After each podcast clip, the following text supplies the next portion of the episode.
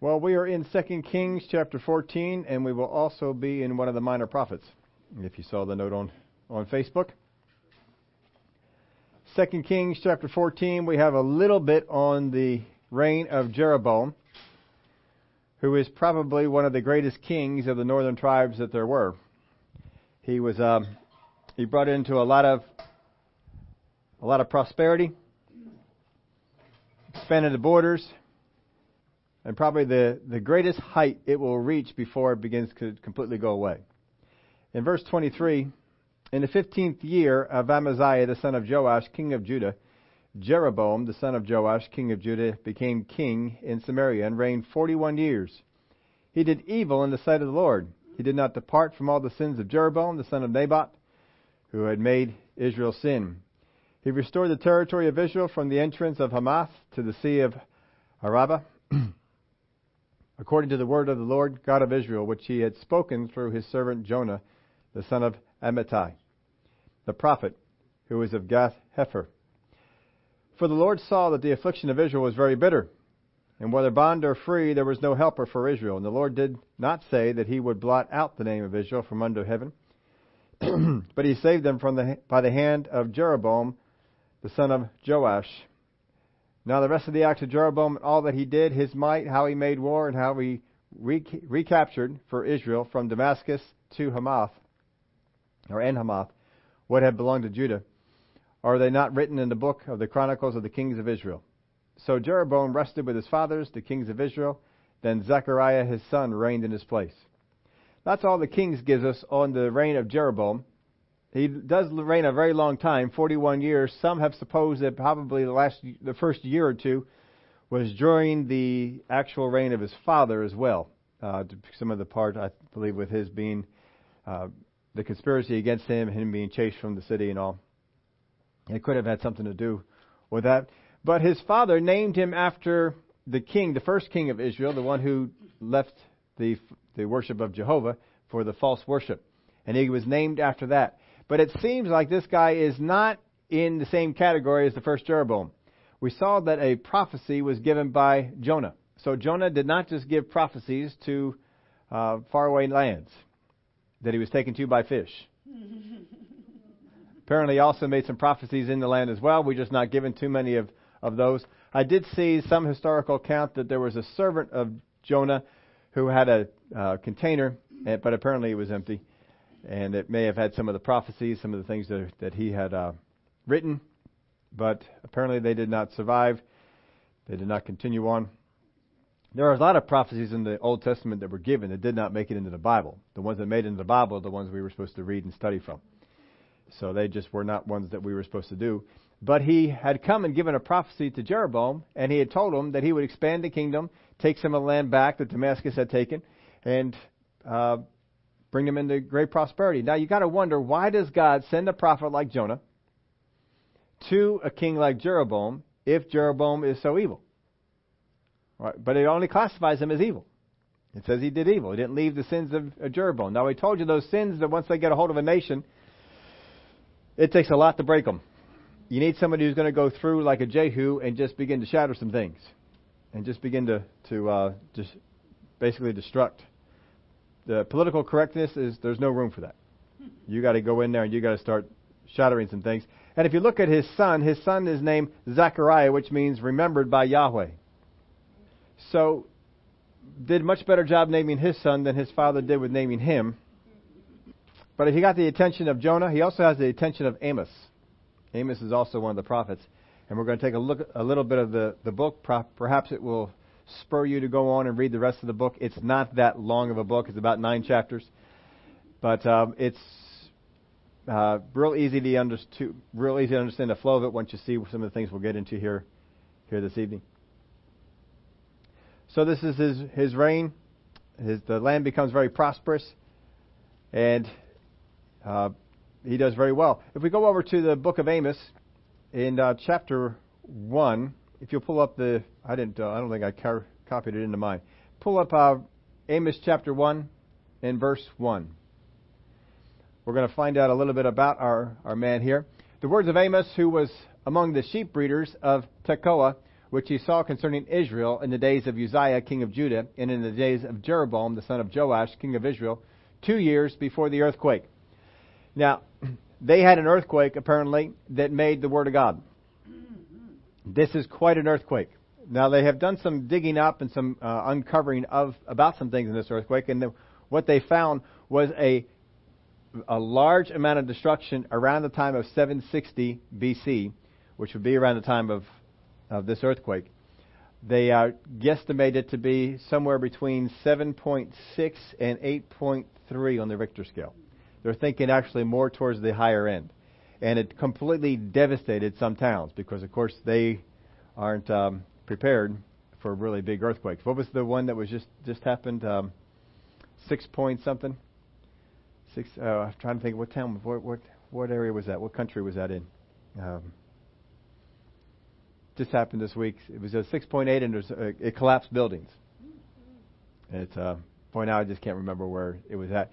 But you know, if you know the Richter scale, if you go up uh, 0.5 points from 6.8 to 7.3, and then go from 7.3 another five points, you don't increase the same amount. It's it's not a progressive scale. It's very much on a curve that goes like this. So the later numbers, uh, uh, the difference between an 8.1 and an 8.2 is huge, whereas the difference between a 6.1 and a 6.2 is not nearly as much because of the way that the scale works. I don't know why they do it that way. Mm-hmm. That's just the way they did. I didn't make the scale. I'm just telling you how it goes. So when you see up in the upper levels, the seven, the later sevens, and the early eights, these are really big earthquakes. But even an 8.2 to an 8.3, it is a huge difference in the amount of force that is going on. So when we're talking this thing being 7.8 to 8.3, somewhere in it's, it is a major earthquake. And so they actually dated some things from it. This happened two years before the earthquake. There's going to be an earthquake. It's about two or three hundred miles north of Israel, is where this earthquake uh, happens. And so it really hits the towns that are around there, but it also does have an effect down upon the, the area of Israel. Now, Tekoa, that's his uh, hometown. This is about six miles south of Bethlehem and about 10 miles from Jerusalem. So if this town is six miles south of Bethlehem, what area would that put it in? Tribe of Judah. Judah is in the southern tribe. Where is Jeroboam?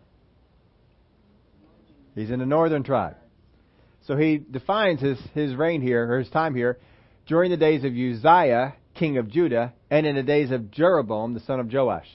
These are the two guys. They both reigned a very long time. Uzziah was one of the longest reigning kings in the, in the southern tribes, and Jeroboam, one of the longest reigning kings in the northern tribes. So you have two kings that are just there seemingly forever when you have all these guys that are two years, five years, eight years, ten years. These guys really were out there for a long time. So he's in the southern kingdom. For him to come up and minister into the northern kingdom, they're going to see him as a foreigner. Because he's from Judah. Not a whole lot of good feelings between Israel and Judah, especially, remember the last chapter, we had a big battle that went on, and Israel came on down, knocked down the walls of Jerusalem, uh, took some prisoners. Israel, before that, had sent their soldiers away. So not a whole lot of good blood between Israel and Judah right now. And here he is down in the southern area, get a call from God to come up and minister a word to the northern people. He's probably uh, arguing a little bit about that with, with God as well. We don't have any kind of argument in there at all. We just uh, kind of imagine that it might have happened. So there's a prophetic message that comes out of Amos in chapters 1 and 2. Eight times you're going to see this phrase. And let's see if we, um, let's just keep going and, and reading in verse 2.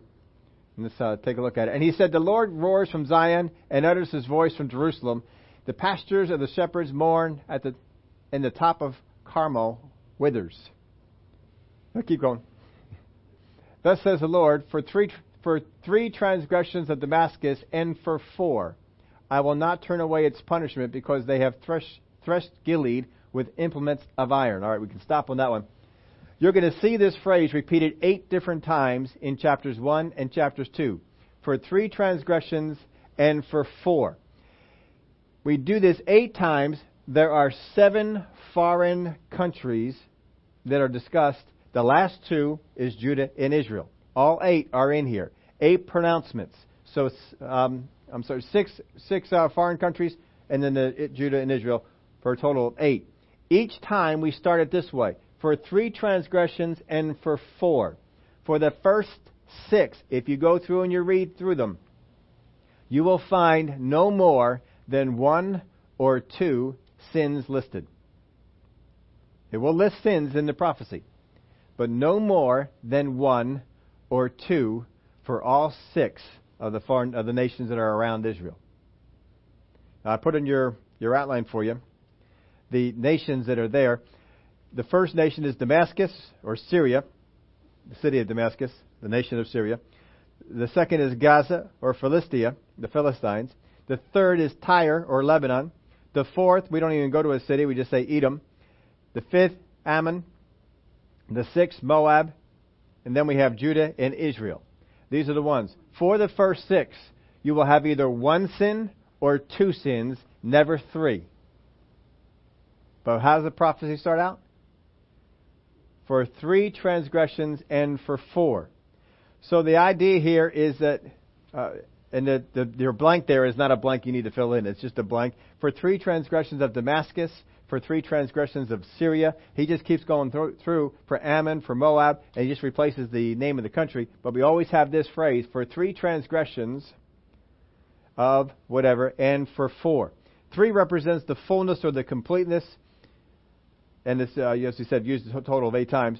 Four probably re- represents the overflow. So what he's saying is you have filled your capacity of transgressions, and then you went above it. That's basically what's being said there. You're going to have one or two for the first for the first six nations, one or two sins listed. How many of y'all know they did more than that? Mm-hmm. For Israel, or I'm sorry, for, for Judah, you're going to have three. They despise the law of the Lord, they have not kept his commandments, and they have become liars. What do you know of the nation of Judah, would you say that there are more sins than those three? Yeah, I'd say there's a few more. Despise the law of the Lord, have not kept His commandments. What about the idolatry? Now, what about not trusting? We can we can name a whole lot of different things. The Lord's not trying to make an exhaustive list. This is the closest we have to the three. It doesn't go to the fourth, but it goes to three. When we get to Israel, we have a list of seven. Now, Amos is sent to the northern tribes to deliver this. He goes to the northern tribes and delivers a judgment against the enemies of Israel, the nations that are around them, and Judah. But then he really launches into Israel. Well, again, he was sent to the northern tribes. He's going up there. He's giving them a lot more detail because this is the prophecy that affects them. So there's more detail on the sin, then there's a whole lot of detail on the judgment.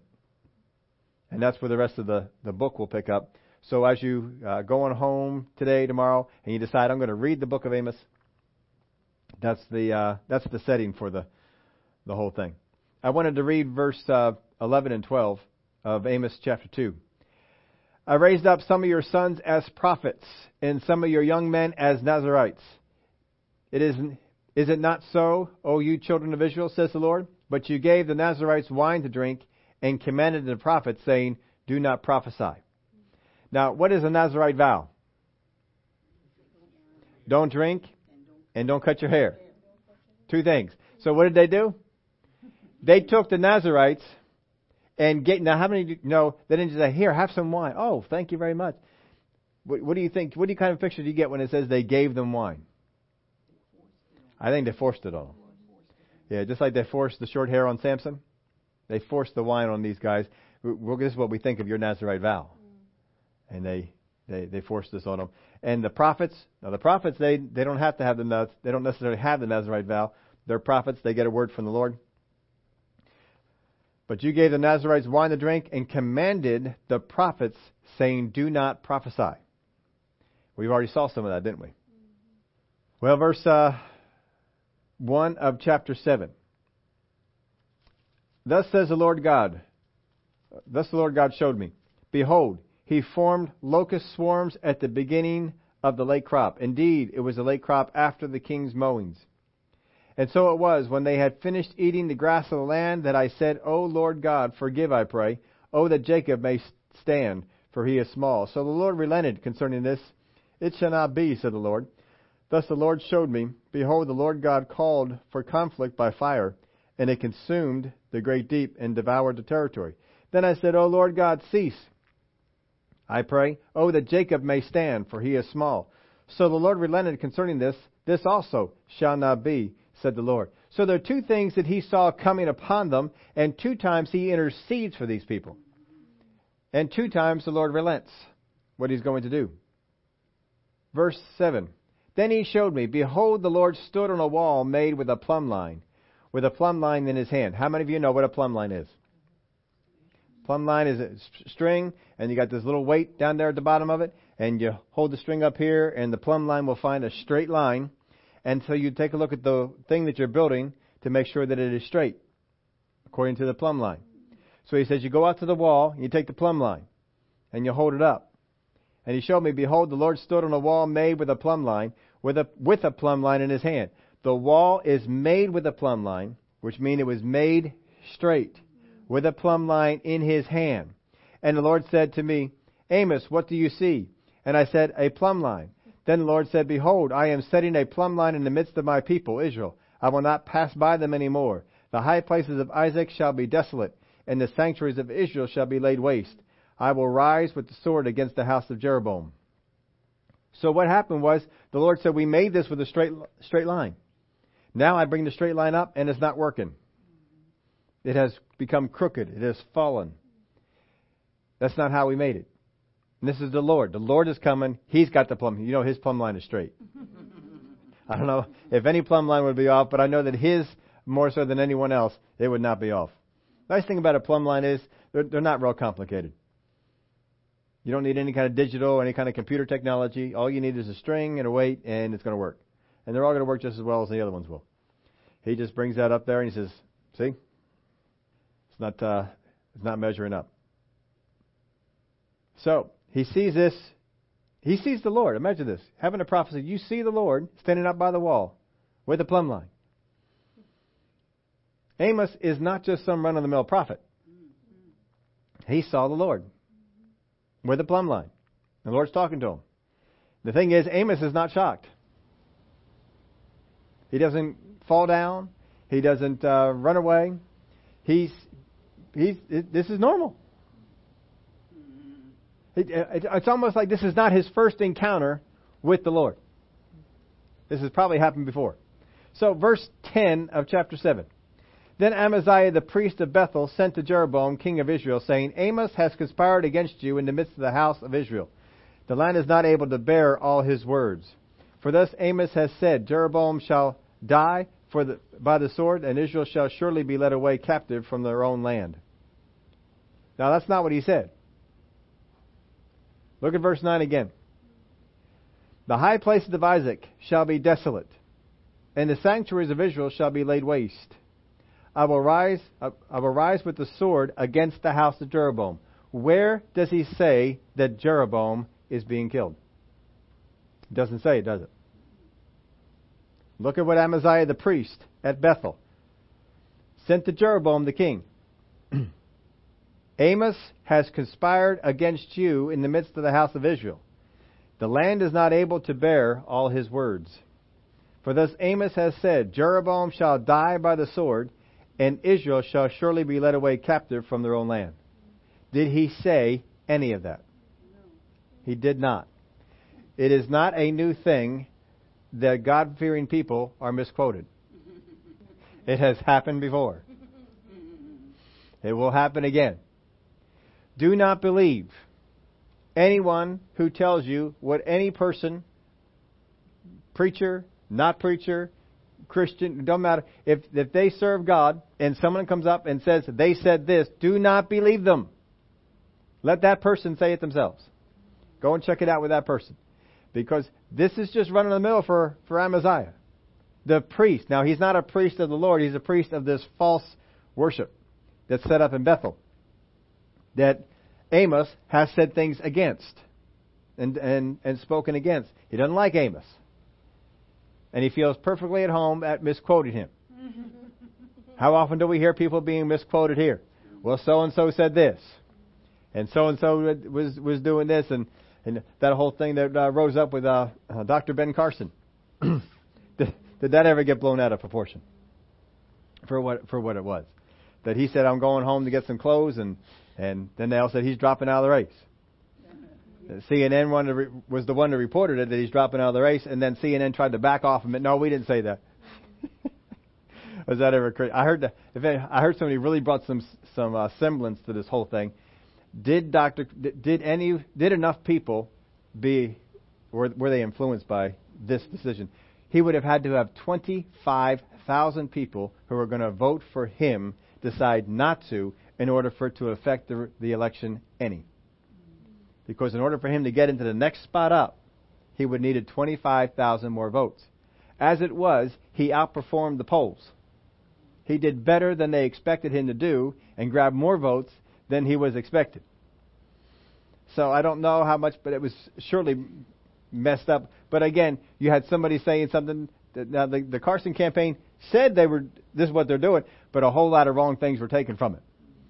Till it came out to be Dr. Carson said he's dropping out of the race. He's not dropping out of the race. He's he's still going on. But it, that's how it can certainly happen, and and things can go on. We saw that whole thing with the incident down in Florida, where they took the recorded message from the 911 call that the man who was who spotted the I can't think of the the people's name now, but um, uh, yeah Zimmerman, and he gave the the call, and they ABC actually took the recording and changed it all up changed the order of what he said, how the questions were asked, so that it made it sound like he was saying something very racial, which he wasn't. If you heard the whole recording, there wasn't anything in it at all. But see, this is what they'll do. They have no trouble misquoting. To the point that you had Dan Rather, who decided to make up news. And this is what they will do. This is why do not believe what these people say, but especially do not believe what they say about a man or a woman of God because they have no reason to get it right and don't want to get it right. Don't let them sway you. Don't let them turn you. Don't let them say, well, brother, sister, so and so, they're no good. They're just doing this. They don't know. They sure have no spirituality at all. This is Amaziah, the priest of Bethel. I mean, he's supposed to be a religious person. Completely misquote. Amos put it in here. This is exactly what I said. This is what Amos is doing. This is exactly the word God gave me. This is exactly how I laid it out. This is what I said. This is what Amaziah said I said. That's what he reported to the king. Let's read it again. Jeroboam shall die by the sword, and Israel shall surely be led away captive from their own land. Not even a hint of that in anything that was said there. Closer you get, I will rise with the sword against the house of Jeroboam. Doesn't mean he's killing the house of Jeroboam, Jeroboam himself. It means that house is going down. Well, it's at the house of Jehu. He was promised four. Jeroboam is the third. He got one more. And then it's over. Verse 12. Then Amaziah said to Amos, Go, you seer, flee to the land of Judah. There eat bread, and there prophesy. In other words, you came from Judah, get on back there. This is not your land. We do not want you around here. You are a foreigner. but never again prophesy at Bethel for it is the king's sanctuary, and it is the, resi- the royal residence. Then Amos answered and said to Amaziah, I was no prophet, nor was I a son of a prophet, but I was a sheep breeder. That's what we saw in the first verse. In a tender of sycamore fruit. Then the Lord took me as, a, as I followed the flock, and the Lord said to me, Go, prophesy to my people Israel. So he's over there taking care of the flock taking care of the trees, minding his own business. Not the son of a prophet, not trained as a prophet, nothing. Just minding his own business. And God comes down to Amos and said, Amos, I have a job for you. I need you to go up into the land of Israel and proclaim a message. Amos doesn't have any experience in this area. And this is what God says. So what's he do? He goes. He didn't need a fish. He just went. Go prophesy to my people Israel. Now therefore, hear the word of the Lord. You say, Do not prophesy against Israel, and do not spout against the house of Isaac. Therefore, thus says the Lord, your wife shall be a harlot in the city. Now, understand what he's saying here. He is not condemning her to a certain lifestyle that she doesn't want to do. What he is saying is, you're going to die. When you're dead, she will have no way of making a living. So she is going to have to follow after this kind of a lifestyle because there is no other lifestyle for her. She will have to do this for survival. That's what he would hear. That's what he is saying. We may not hear it that way now, but there's not a whole lot of work for women in those days. That was one of the ones that they would do. So if someone became a widow, this was sometimes the thing that would that would happen to them. Not a not a pretty picture, but that's what he's saying. Your wife shall be a harlot in the city. It's not that God's purpose for her is to become a harlot. It's just that she's not going to have a husband. Your sons and daughters shall fall by the sword. There'll be no heritage for you. They're all going to die. Your land shall be divided by a survey line. You shall die in a defiled land, and Israel shall surely be led away captive from its own land. So he's pronounced judgment upon Amaziah for his lies. Now, this is pretty good for a novice, don't you think? he's saying I'm a novice, but he's talking about seeing the Lord with a plumb line. And he gets a word about you're going to die. This is what's going to happen to your wife. How many of you got a word like this might be a little hesitant to give it the first time? This is your first time out. This is kind of new for you. I just get amazed that he's saying I I basically came out of nothing. I just was I was just tending sheep, just tending some livestock, doing some minding my own business, and God sent me up here. But he says I saw the Lord. I saw the Lord. Well, of course they don't take to it all that well. You can go through and read the rest of the of the book of Amos and find out some of the things that were were going on there. But Jeroboam has attracted the attention of Jonah. He has attracted the attention of Amos. He's attracted the attention of God. God has called Amos and sent him up there. God took Jonah and said, Jonah, I need you to give you a word to the king. I want you to go in there and I want you to tell him that he is going to expand the territory of Israel. He's going to take back some of the land of Damascus. And we're just guessing at what the prophecy was, but we know from the king's account that Jonah came and gave him a word about the expansion and that it came about. Now, whenever we have in the Bible that a prophet came and gave a positive word to a king there was something about the king that leaned towards God. They may not have been the perfect king, but there was something there that at least leaned towards God. So in Jeroboam, though he is classified as an evil king because he does not depart from the sins of, of Jeroboam, and here you see this, here's Amaziah, he's the priest at Bethel, got a lot of weight, carries a lot of weight here. And Amos is sent up to do this. Now, it's not that there's no prophets in Israel. There are prophets in Israel.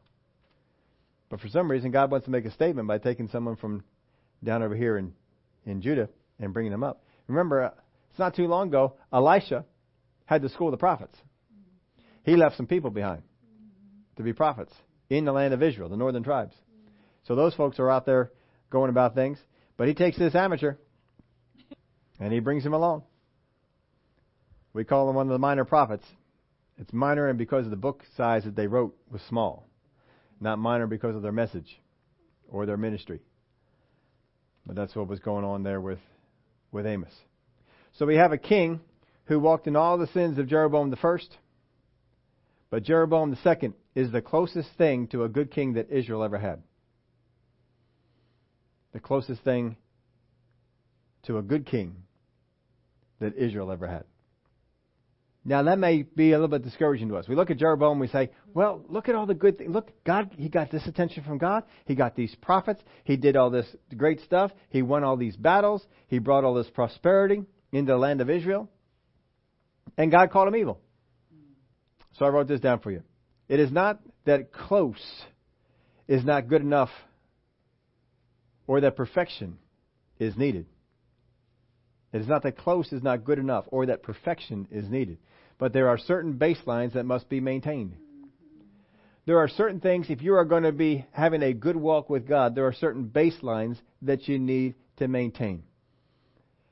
But what happens with Christians is we develop our own baselines. And we do this continually even today. How many times have you heard Christians when they want to talk about why God hasn't done something for them, why they don't I don't understand why this hasn't happened, I don't understand why these things are happening, they go over their baselines. You know, I haven't done anything really evil. haven't killed anybody. Haven't robbed any banks. I just always laugh all the people who start off with that. I haven't killed anybody. Man, that's good. I'm just. if you really want to blow him out of the water, just talk to me. You know, David, he was one of the God's favorite people. You know, remember David? He killed thousands. he killed thousands. And do you remember Samson? He was anointed to kill people. Anointed by God to kill people. Yeah. That's what he did. Remember Saul? You know why Saul was raised up? To kill Philistines and giants. That's why God raised up Saul, to kill Philistines and giants.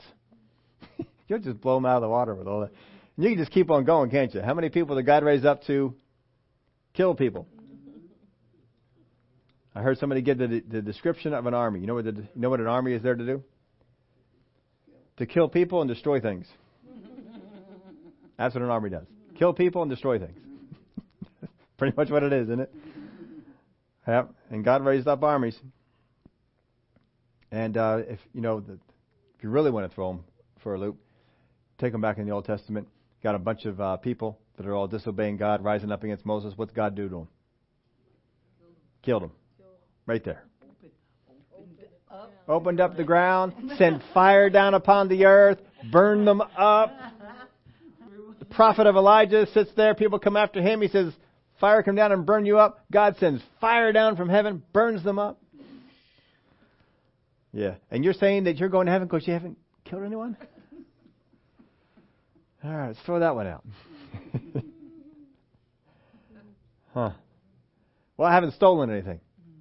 Yeah, huh, that's interesting. How did David collect all that wealth that he built for the kingdom? I mean, billions and billions and billions of dollars worth of gold. How did he get that? He killed people and took their stuff. he killed people and took their stuff. Mm. They were dead. so you just, but we we develop our own baselines, don't we? This is what I think God would would like me to not do or to do, and this is what I have not done or what I have done. We develop our own baselines, and it's not good. We're not supposed to develop our own baselines. We're supposed to find out what He what He wants. I put this in your outline for you. Don't just do good or godly things, do what He loves. Don't just do good or godly things, do what He loves. Now, in order to find that out, you have to get into the Word of God. You got to dig into the Word of God to find out. What does He want? We all love those. You know, it's uh, Hallmark that the Valentine's Day things on there. My wife likes to sit there and watch some of the ones. I like some of their movies too. At least you know that they're uh, pretty uh, pretty easy to watch. Not going to have all that disgusting stuff going on and compromising things that are that are happening. But uh, you know, you get in some of those uh, love stories. And they all, they they go back to where they they got the letters between each other, and they save the letters and they read over the letters again. Why do they do that? Especially if the spouse died. The spouse died. They got the letters, and they they keep those letters and they go over those letters because it reminds them of the of the spouse. Well, that's what we got to do. We got to go over our our uh, love letters, so to speak. We got to sit there and go over the word. God, I need to know your heart. Well, I already know his heart. You know, I already learned about God. Oh, did you? David learned about the heart of God. And though he was a murderer, not just one who killed people, he did actually murder people. And though he did that, and though he did steal some things, he stole a wife, he was still called a man after God's own heart. The baseline cannot be one of your own choosing. The baseline needs to be one of God's choosing. Some of the things that He loves. He loves people of faith. Well, can we learn more about faith? That we can walk more in faith. Our God is love. He loves people who walk in His love. Not people who mimic or try and copy it, but people who walk in the love of God. Can we learn more about the love of God and walk more in that? Oh, yeah, we sure can. God loves to give grace? Can we learn more about grace? That we can be givers of grace, givers of mercy. Do we know all that there is to know about grace and mercy? We need to learn some more about those those kind of things. So there's a lot we have to, to learn. A lot we need to, to get into. If I want to do the things that are important to God, if I want to do the things that He considers to be most important, His baseline, that's what I need to find out. That's what I need to do. Not that He didn't murder anybody, He didn't rob any banks, didn't do all those things. Know His heart. Know the heart of God. Jeroboam, for all the good things that were going on, and all the attention that he got from God, he didn't learn that the heart of God was to be a true worshiper. One who worshiped him the way he asked. And he kept following in the sins of Jeroboam to worship God the way they wanted to, the way that was comfortable for them. And that's not what won God over. So Jeroboam was called an evil king. When we go to the book of Amos, we have a little bit of a different picture. And we might not call him evil. But God did. Anybody want to argue with God? You. I don't want to argue with God. If God called him evil, you're evil. Yeah. That's that's all there is to it. So what's God say about us?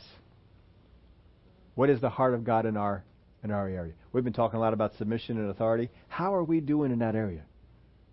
How are we doing in the area of submission to God? How are we doing in the area of submission to the people that are, we're supposed to be submitted to? Or does our own will keep rising up? Does pride keep rising up? Or are we going to be one of, of humility? I remember what one person taught about Moses. Moses was probably the most used man in the entire Old Testament. Can you think of anyone who was used more than Moses? I mean, the things that he did. Wow, I tell you, the amount of people he he affected. He affected two whole nations, plus a bunch of other nations in a smaller degree. But Egypt and Israel, he impacted greatly. And a number of other places on the on the way are kind of sorry they crossed Moses. They're a little little sad. Some of them are happy that they helped them. They got blessed for it. But he affected all kinds of things. And yet the Word of God says that of Moses, he was the most humble man of all the earth. If you want to be used by God, what do you got to be? Humble. Become more humble. Learn how to walk in love. Learn how to be graceful, gracious. Learn how to get that trait going. Learn how to let the love of God operate on the inside of you more than anything else. These are God's baselines. These are the things we know about from the from the Word. If you want a real contrast of it, go through the book, the, the Gospels. Look at how Jesus walked, and look how the people walked around him. The Pharisees are trying to make sure they got all the little little things of the law taken care of, but they're missing the big picture. They miss the people, how to minister to the people, how to walk in love to the people. They missed all these things. They missed the forgiveness. They missed the grace. Who are the people that got Jesus' attention? That's the baseline we need to, to get hold of. We don't want to be a Jeroboam the second. We want to be one that God says, that's after my heart. We want to be more of the David. Of the other people in there, we want to be more like the Amos crowd. Mm-hmm. We want to be those that are minding our own business over here in the land of Judah, and God says, Go up to the land of Israel and go do this. I've never done that, but we don't give him any excuses. He tells us what to say, we go on up there and we say it. And we get abused. We don't want to be an Amaziah telling people of God, Be quiet. Hush. You're going back to your own place and prophesy and eat and have fun down there. You don't need to be coming up here anymore. We don't want to hear you. He's one person who's trying to speak for a whole nation. We've got to make sure we aren't that. But what is the heart of God? How much of the heart of God have we gotten hold of? And how much is there still to get? Every time we go into the Word of God, we ought to go in with the intention, Lord, I'm going to find out more about your heart. I'm going to find out more about what's important to you. Because those are the things that I'm going to keep the forefront of my life. Those are the things I'm going to be walking in. of all the things you're focused on, are you focused on what God considers to be important? Father, we thank you for the help you give us to know your heart, to know what's important, to know what we should walk in, to know what we should do. We want to focus on those things, Father, that catch your eye, those things that are important to you. And you give us help and understanding to grab hold of these things. We can understand your heart. We can know what you want. And we can pursue it. Of all the good things that Jeroboam II may have done in his life, most of them were lost because he didn't do the things that were after your heart. There is a plumb line, and our Lord and Savior Jesus holds it. That is the straight way. We can hold ourselves up to a crooked wall, even one that started out straight, and think we're doing okay. But it's our Lord Jesus who holds the plumb line. He says, This is the straight way. Walk ye in it. In the name of Jesus we pray. Amen.